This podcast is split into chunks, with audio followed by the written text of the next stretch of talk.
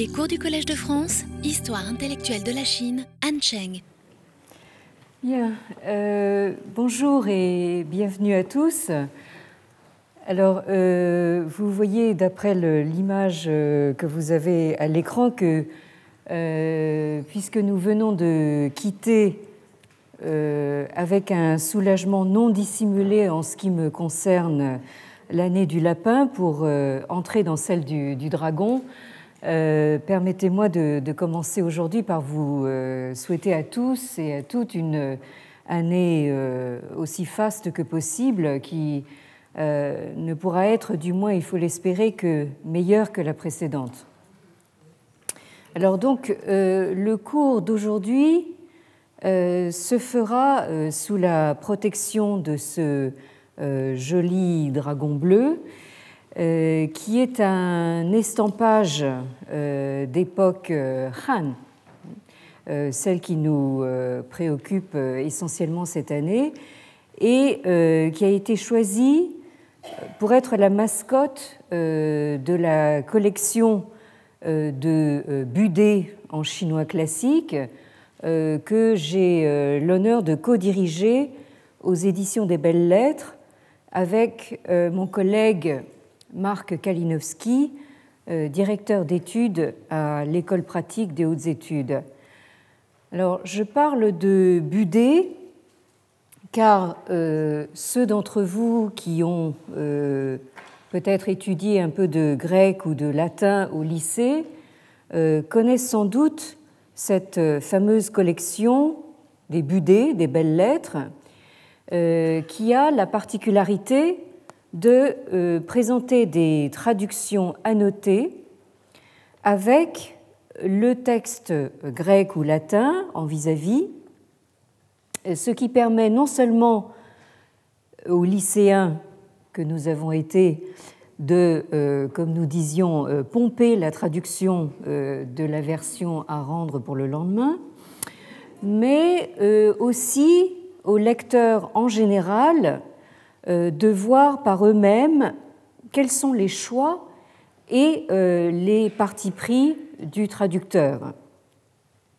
Or, c'est exactement le principe et le format des budets que nous reprenons, euh, donc en proposant du chinois classique à la place du grec ou du latin, avec l'idée d'introduire ainsi la vaste littérature rédigée en chinois classique dans ce que nous avons euh, pris l'habitude euh, d'appeler les humanités.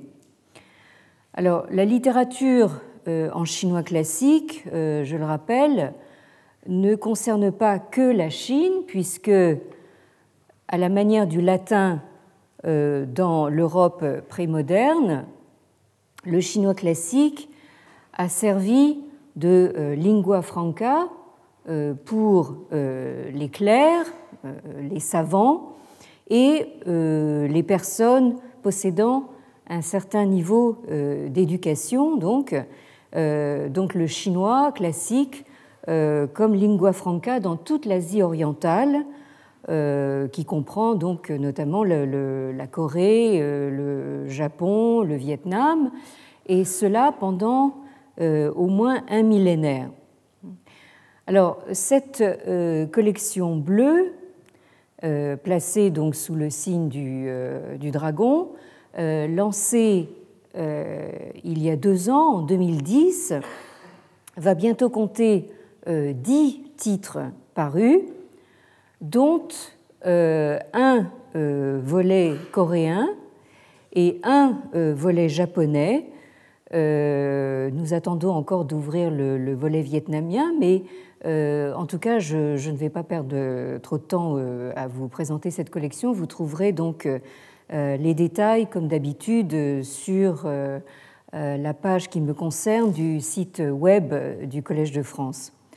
Alors, pour ceux d'entre vous que cela peut intéresser et qui n'ont pas encore vu comment ces volumes se présentent, j'ai apporté ici un exemplaire de, euh, des euh, c'est-à-dire les 19 poèmes anciens qui, sont, qui se trouvent être d'époque Han dans l'excellente traduction de notre maître à tous en sinologie, j'ai nommé M. Jean-Pierre Dieny. M. Dieny qui se trouve être également l'auteur d'un ouvrage savant intitulé Le symbolisme du dragon dans la Chine antique, qui a été euh, publié par euh, l'Institut des hautes études chinoises du Collège de France en 1987. Et euh, donc un ouvrage que je signale parce qu'il est particulièrement d'actualité en ce début d'année. Donc je tiens à votre disposition ce volume des 19 poèmes anciens. Euh, alors, euh, juste pour euh, faire bonne mesure, donc, vous avez ici un autre dragon donc d'époque Han, hein, sur lequel vous apercevez donc un petit, un petit il est, il est, ce dragon est monté donc par un petit bonhomme qui apparemment est en euh, position assez acrobatique.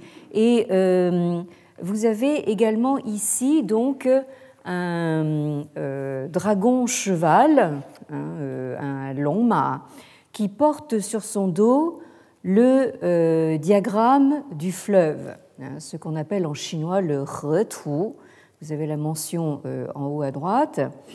et ce retu, diagramme du fleuve, euh, et je ne vais pas m'y attarder, hein. je, signale simplement ça parce que euh, euh, c'est d'actualité, mais il s'agit de l'une des références majeures de la numérologie chinoise et probablement il s'agit donc d'une image qui est à l'origine de l'expression devenue courante, notamment en cette période de vœux de euh, Long Ma Jingshen.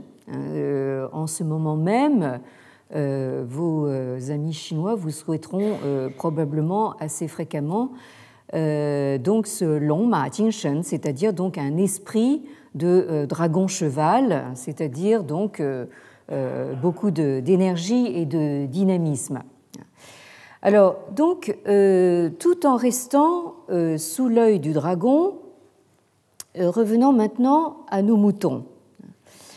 Euh, donc la, semaine dernière, nous avons vu de quelle manière et dans quel sens euh, se profile une révision, si ce n'est pas une révolution copernicienne, dans notre conception et notre lecture du texte du Leu euh, j'ai euh, parlé de cette approche euh, révisionniste qui a connu des précédents ponctuels, notamment dans la sinologie japonaise, mais qui revêt actuellement un caractère méthodique largement inspiré, consciemment ou inconsciemment, des techniques mises au point depuis le XIXe siècle par euh, la lecture critique du corpus biblique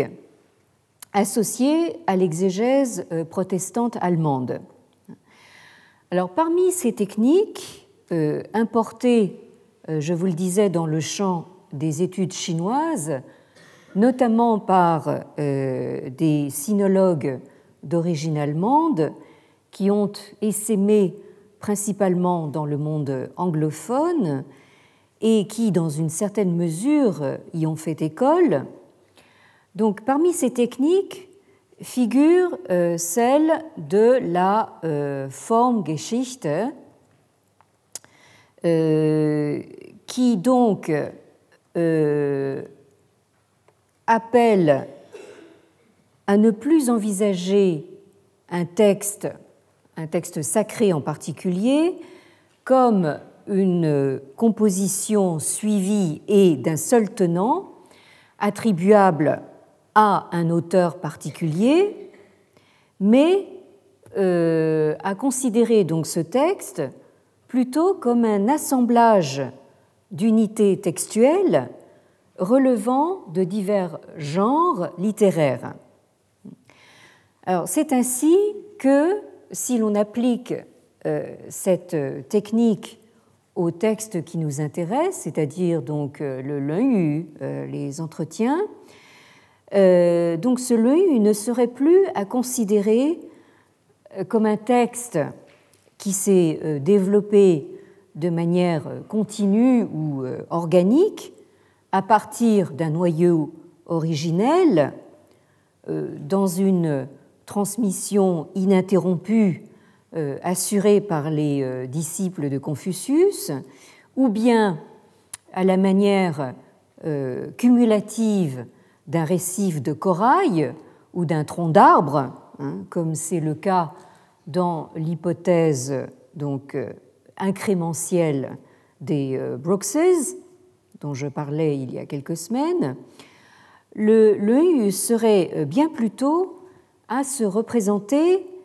comme une euh, mosaïque ou, si vous préférez, un patchwork d'unités textuelles piochées ici et là et assemblées selon des euh, dispositions ou des ordres différents en fonction de l'intention du ou des compilateurs ou bien du message à faire passer à telle ou telle époque. Alors, inutile de dire que euh, nous sommes ici en pleine euh, déconstruction, hein, et euh, c'est le type de démarche, évidemment, qui ne fait pas toujours plaisir à tout le monde. Alors, ces unités textuelles qui, dans les textes chinois anciens, correspondent plus ou moins donc à la notion de euh, Chang. Euh, vous avez le, mot ici en haut à droite. Euh, ces unités textuelles, les spécialistes des textes anciens les ont nommées le plus souvent en anglais, puisque ce sont pour la plupart des collègues qui euh, s'expriment et euh, publient en anglais. Euh, vous avez par exemple donc le sinologue américain William Bowles qui parle donc de movable units, c'est-à-dire donc d'unités mobiles ou de building blocks, c'est-à-dire donc de blocs de construction euh, que l'on peut se représenter comme euh, les euh, jeux de notre petite enfance, c'est-à-dire donc les cubes d'un jeu de, construction. Un autre sinologue américain que vous avez juste en dessous, donc Edward Shaughnessy, parle de pericopes, hein, c'est-à-dire donc de péricope. Euh, mot savant, donc, qui vient d'un mot euh, grec euh, désignant un découpage et qui est utilisé plus spécifiquement dans l'exégèse des textes sacrés ou la liturgie.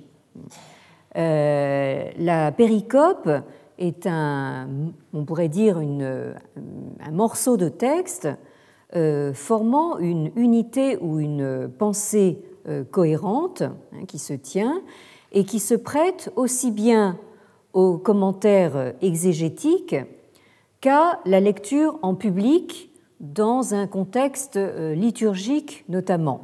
Hein. Donc les, textes qui sont lus, par exemple, dans une messe du culte catholique, donc, sont des péricopes. Alors, euh, certains euh, spécialistes euh, ont même comparé ces unités textuelles ou péricopes à des feuilles volantes que l'on insère dans un classeur ou dans un autre, que l'on peut, donc des feuilles volantes qu'on peut ajouter ou retirer et dont on peut changer l'ordre à volonté.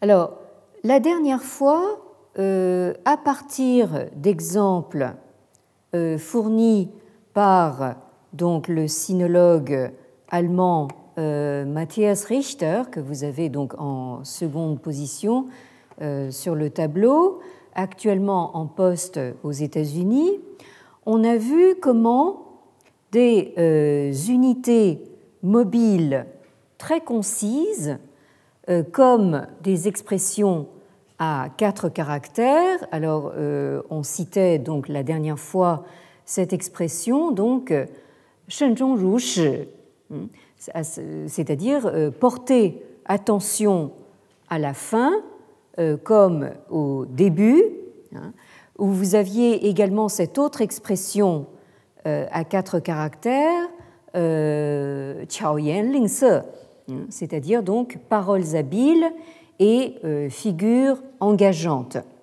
Donc, on a vu comment ces, on pourrait dire, péricopes très courtes pouvaient être réutilisées, ou comme on aime dire aujourd'hui, recyclées, dans des contextes très différents où, euh, tout en préservant une formulation analogue à quelques variantes près, euh, ces euh, unités textuelles prennent une signification et une portée qui peuvent être très différentes d'un contexte à l'autre.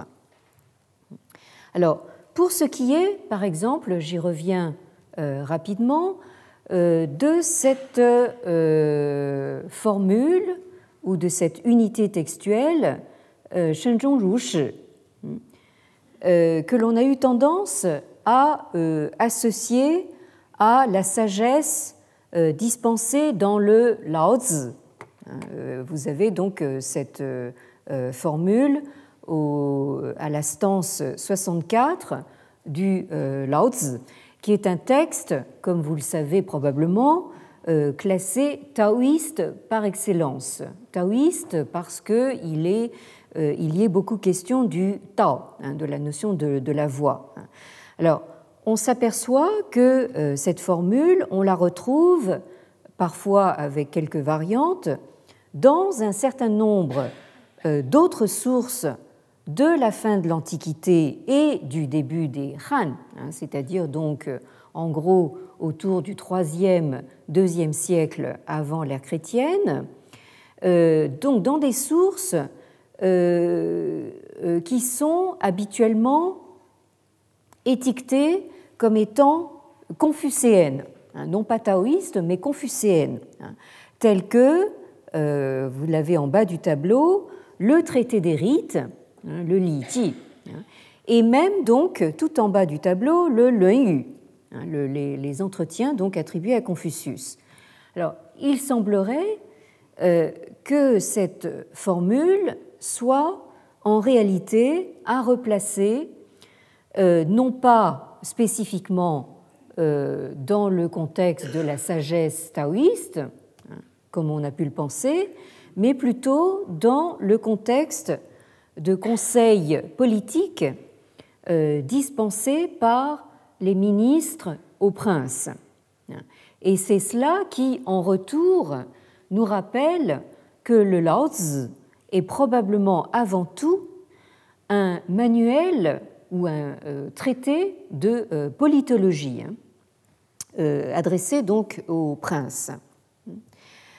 Alors, à l'inverse, dans euh, l'autre formule euh, dont nous parlions la dernière fois, donc euh, Chao Ling Se, hein, c'est-à-dire donc paroles habiles et figures engageantes, que l'on retrouve, comme vous le voyez en haut du tableau, à plusieurs reprises dans le Yu, hein, et que l'on a en conséquence considéré comme représentative des principes fondamentaux euh, de l'enseignement de Confucius, à savoir une méfiance marquée vis-à-vis euh, des belles paroles, hein, c'est-à-dire de euh, la rhétorique, et des mines séduisantes, c'est-à-dire donc de la séduction en général, eh bien, cette formule se retrouve, comme on l'a vu, dans des sources réputées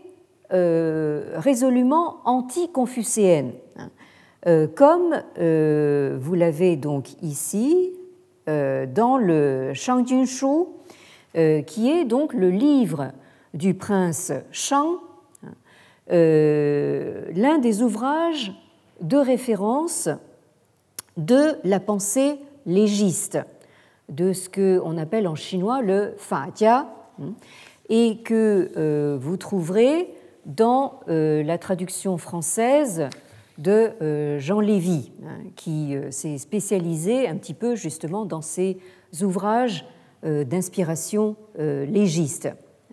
Alors, je rappelle que les légistes sont les adversaires farouches euh, des Confucéens. Hein. Euh, alors, euh, retrouver donc la même formule dans des sources qui sont censées être diamétralement opposées montre bien que ces unités textuelles faisaient partie probablement d'une sorte de pot commun et pouvaient se retrouver utilisées dans des textes et des contextes euh, très différents, parfois même opposés, et donc utilisés à des fins euh, très différentes. Alors, l'hypothèse euh, de Matthias Richter, qui nous fournit cet exemple, est que cette formule, donc, de paroles habiles et mines engageantes, reflèterait plutôt la terminologie de euh, traiter de caractérologie, hein, c'est-à-dire donc euh, d'évaluation euh, des caractères ou des comment dire des qualités et défauts d'une personne quand on est dans la situation du recruteur. Hein. La caractérologie est encore à l'heure actuelle largement pratiquée euh, dans les entreprises, dans les euh, directions des ressources humaines, comme on les appelle, euh, des entreprises pour donc le recrutement de leurs employés. Alors, selon Richter, donc, nous aurions ici quelque chose qui ne relève pas du tout de l'enseignement d'un quelconque Confucius historique, mais bien plutôt donc d'une euh, tradition donc de euh, caractérologie. Alors, un troisième exemple euh, nous est fourni, là vous allez dire, oh là là, ça fait beaucoup de chinois, mais j'espère que, étant donné que vous êtes toujours là, vous arrivez quand même à, à, suivre, même en ne connaissant pas le premier mot de chinois. Donc, un troisième exemple euh, est euh, étudié par euh, Olivier Weingarten, hein, dont vous avez le nom sur ce tableau, qui, comme son nom l'indique légèrement, est un jeune chercheur allemand. Weingarten voulant dire vignoble en, allemand, donc un nom très intéressant. euh, qui a euh, donc récemment achevé un remarquable euh, travail de thèse à l'université de Cambridge en Angleterre. Il faut maintenant préciser Cambridge, England, parce que les Américains ont tendance à comprendre Cambridge, Massachusetts, dans le, près de Boston. Bon. Donc un travail de thèse à Cambridge en Angleterre, donc, euh, sur la composition du euh, Et euh, justement en appliquant euh, les méthodes, notamment de la Formgeschichte, justement d'origine allemande. Et donc Oliver Weingarten, donc dans un article daté de 2009, s'est penché sur euh, deux passages euh, du livre 10, hein, ou du chapitre 10, si vous préférez, du euh, Alors, ce livre 10, j'ai eu l'occasion donc de vous en parler l'année dernière hein, dans le contexte de nos lectures du livre du philosophe pragmatiste américain Herbert Fingeret, hein, Confucius, the Secular as Sacred, hein, c'est-à-dire Confucius, euh, le séculier euh, en tant que sacré. Alors, ce livre 10, euh, je vous expliquais que il a énormément intrigué et embarrassé les commentateurs modernes, qu'ils soient chinois ou occidentaux, car à la différence des autres livres des entretiens, ce livre 10 n'est pas composé de propos ou dialogues attribués à Confucius, mais de euh, prescriptions à première vue euh, d'une maniaquerie euh, sans nom sur la manière correcte de se déplacer, de se comporter, de se vêtir, de se nourrir et même euh, de, dormir, hein, euh, lesquels proviennent euh, très probablement donc de traités sur les rites. Alors, c'est donc, comme je viens de le rappeler, dans le contexte de notre lecture de Fingeret que nous en sommes venus à nous intéresser à une prescription isolée est particulièrement euh, bizarroïde et maniaque en apparence. Alors, cette prescription, vous l'avez euh, ici. Voilà. Donc, euh, elle constitue l'intégralité de la section 12 du livre 10. Donc, comme vous le voyez, hein, même sans comprendre ce que ça veut dire, elle tient en tout et pour tout en cinq caractères. Euh, et euh, ce qui en fait la section ou chang, donc, ou l'unité textuelle la plus courte de tout le Yu. Alors, ces cinq caractères se lisent Xi Bu Zheng, Bu c'est-à-dire donc littéralement si la natte la natte, pas celle qu'on porte dans les cheveux, mais celle sur laquelle on s'assied. Donc, si la natte n'est pas zheng, c'est-à-dire posée droit, hein, on ne s'assied pas dessus, ou plus exactement, on ne s'agenouille pas dessus. Alors, en lisant cette section avec vous l'an dernier, euh, je m'étais arrêté sur cette notion de euh, que vous avez ici flèche qui ne revient pas.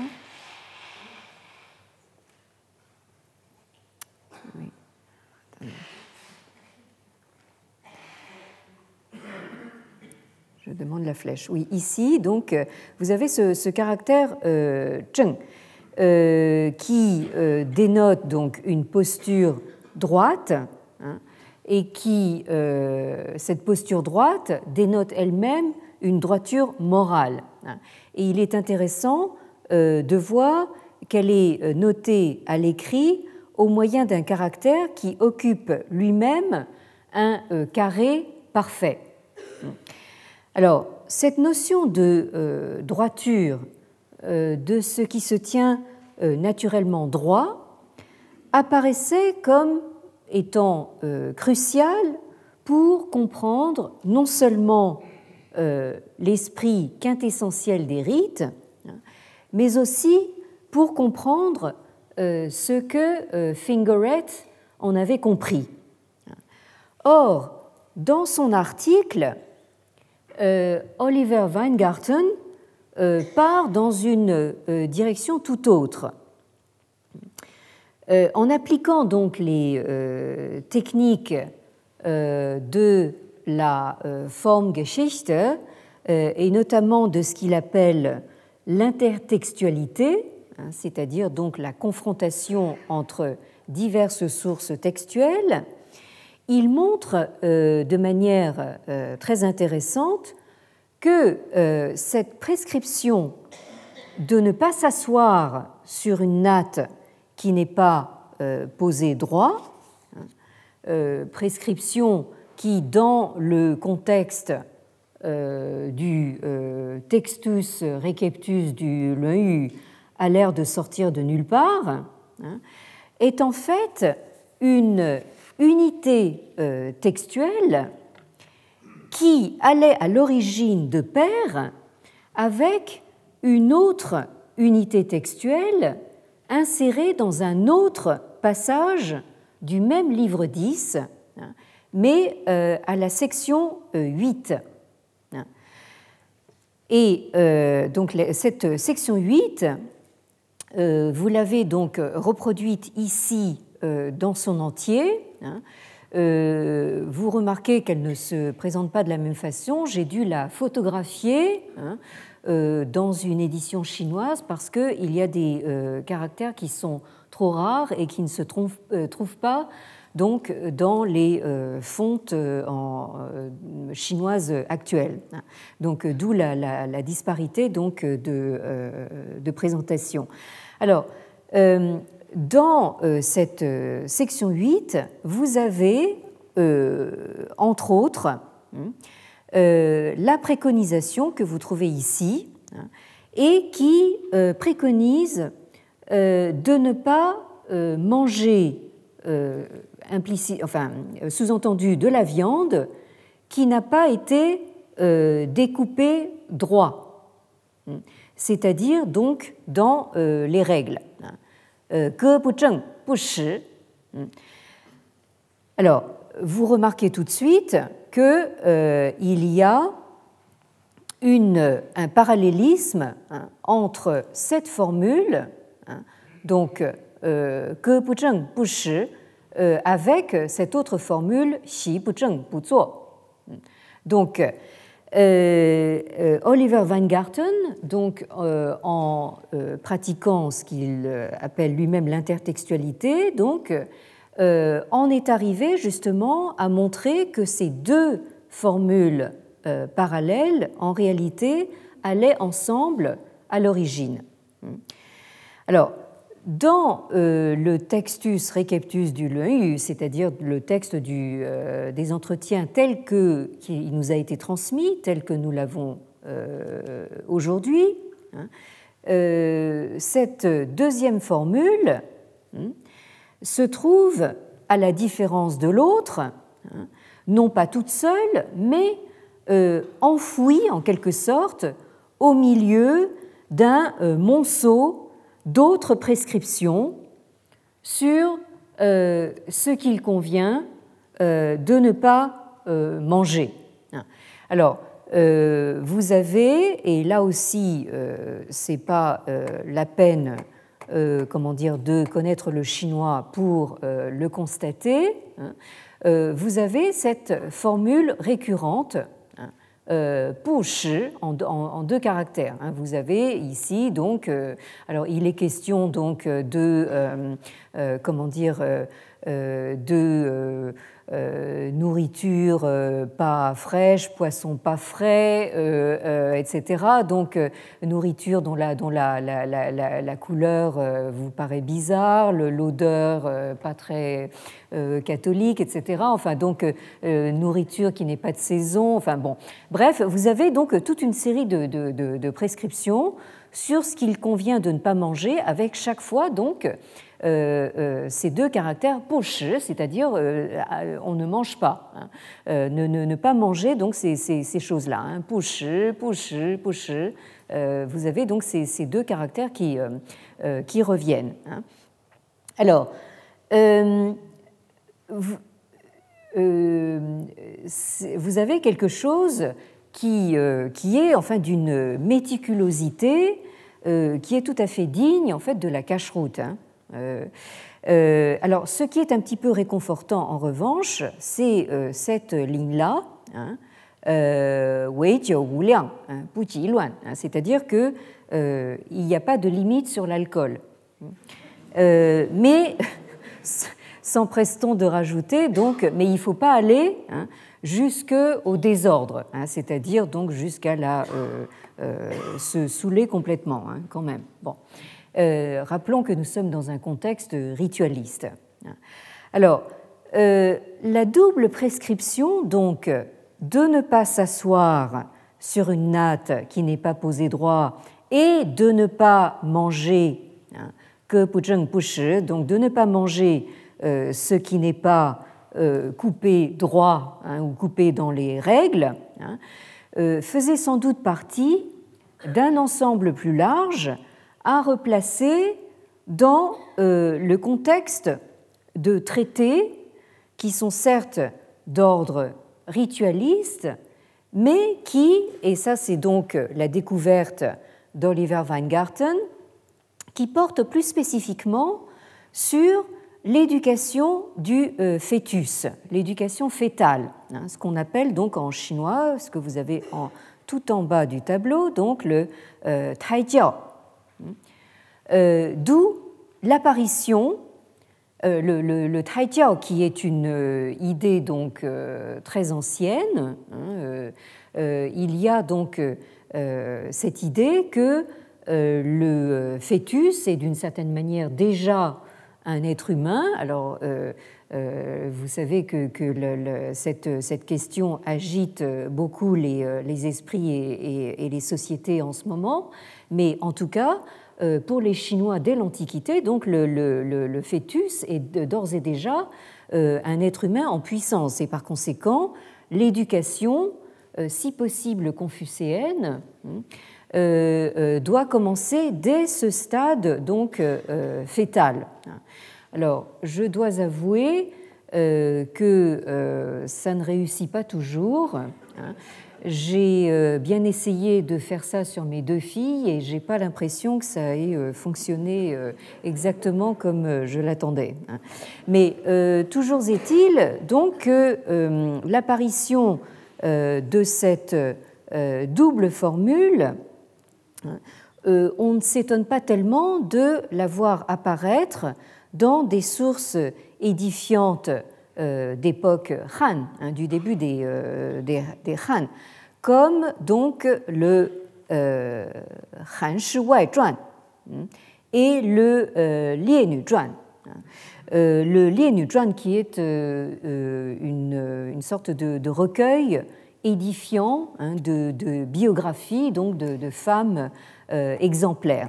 Alors dans le Han Wai Zhuan, euh, vous avez donc euh, la double formule dans cet ordre-là, c'est-à-dire donc xi bu zheng bu zuo, hein, donc euh, sur une natte qui n'est pas posée droit, on ne s'assied pas, et shi, hein, c'est-à-dire donc une nourriture de la viande qui n'est pas découpée droit, hein, on ne la mange pas. Et dans le lien donc pour donc euh, ces euh, femmes exemplaires, on inverse, hein, c'est-à-dire donc euh, on ne mange pas de la viande qui n'a pas été découpée dans les règles et on ne s'assied pas de travers hein, sur, sur sa natte. Et tout cela est donc censé, comment dire, mettre le fœtus déjà dans une position droite.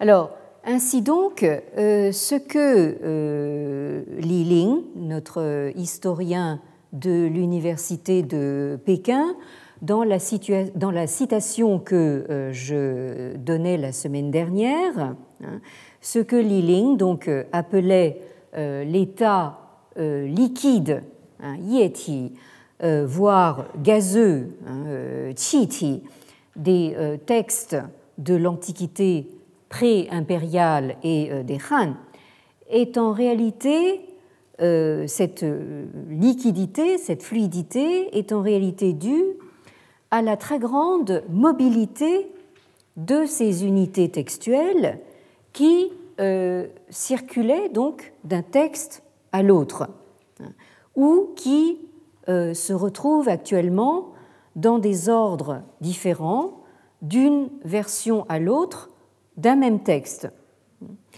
Alors, cette euh, de l'écrit peut bien refléter une part de transmission et de circulation orale qui reste cependant à évaluer avec certitude et précision. Mais autant dire qu'il s'agit là euh, d'un travail euh, sinon impossible, du moins extrêmement euh, difficile. Et nous pouvons en juger de par les difficultés que rencontrent nos collègues biblistes justement sur ce point hein, de la part de l'oralité dans la transmission première donc du corpus biblique. Mais euh, ce que je voulais euh, vous montrer aujourd'hui, et euh, peut-être que nous pourrons finir là-dessus aujourd'hui, c'est que la circulation ou la diffusion hein, de ces unités textuelles peut aussi se faire euh, non seulement par euh, euh, l'oralité ou par l'écrit, mais aussi par des moyens et sur des supports pour le moins inattendus. Hein. du moins pour nous. Alors, je pense que vous avez à peu près saisi un petit peu ce qu'on peut entendre par ces unités textuelles euh, et euh, l'idée donc que euh, nos textes anciens, ces textes que la tradition a considérés comme sacrés, sont constitués donc de ces unités mobiles.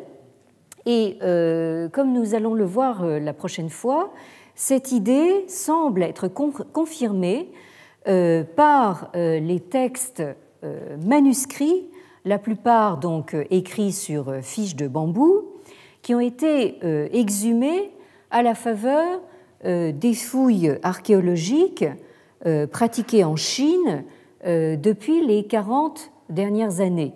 Parce qu'il ne faut pas oublier justement que ces avancées dont je vous parle depuis quelques semaines sont une sorte d'effort conjoint à la fois euh, méthodologique, puisque euh, il s'agit euh, d'appliquer ces méthodes de lecture qui ont été éprouvées sur le corpus biblique d'un côté, et d'autre part, il y a également le corpus des textes manuscrits qui ont été donc retrouvés assez récemment donc dans les tombes. Et là, nous avons une, espèce de, convergence euh, tout à fait intéressante. Alors, euh, je m'arrête là pour aujourd'hui et de nouveau, donc, euh, je vous souhaiterais donc un long Ma Shen, donc un esprit donc du dragon cheval, hein, plein de d'énergie. Merci beaucoup. Retrouvez tous les contenus du Collège de France sur www.colège-2-france.fr.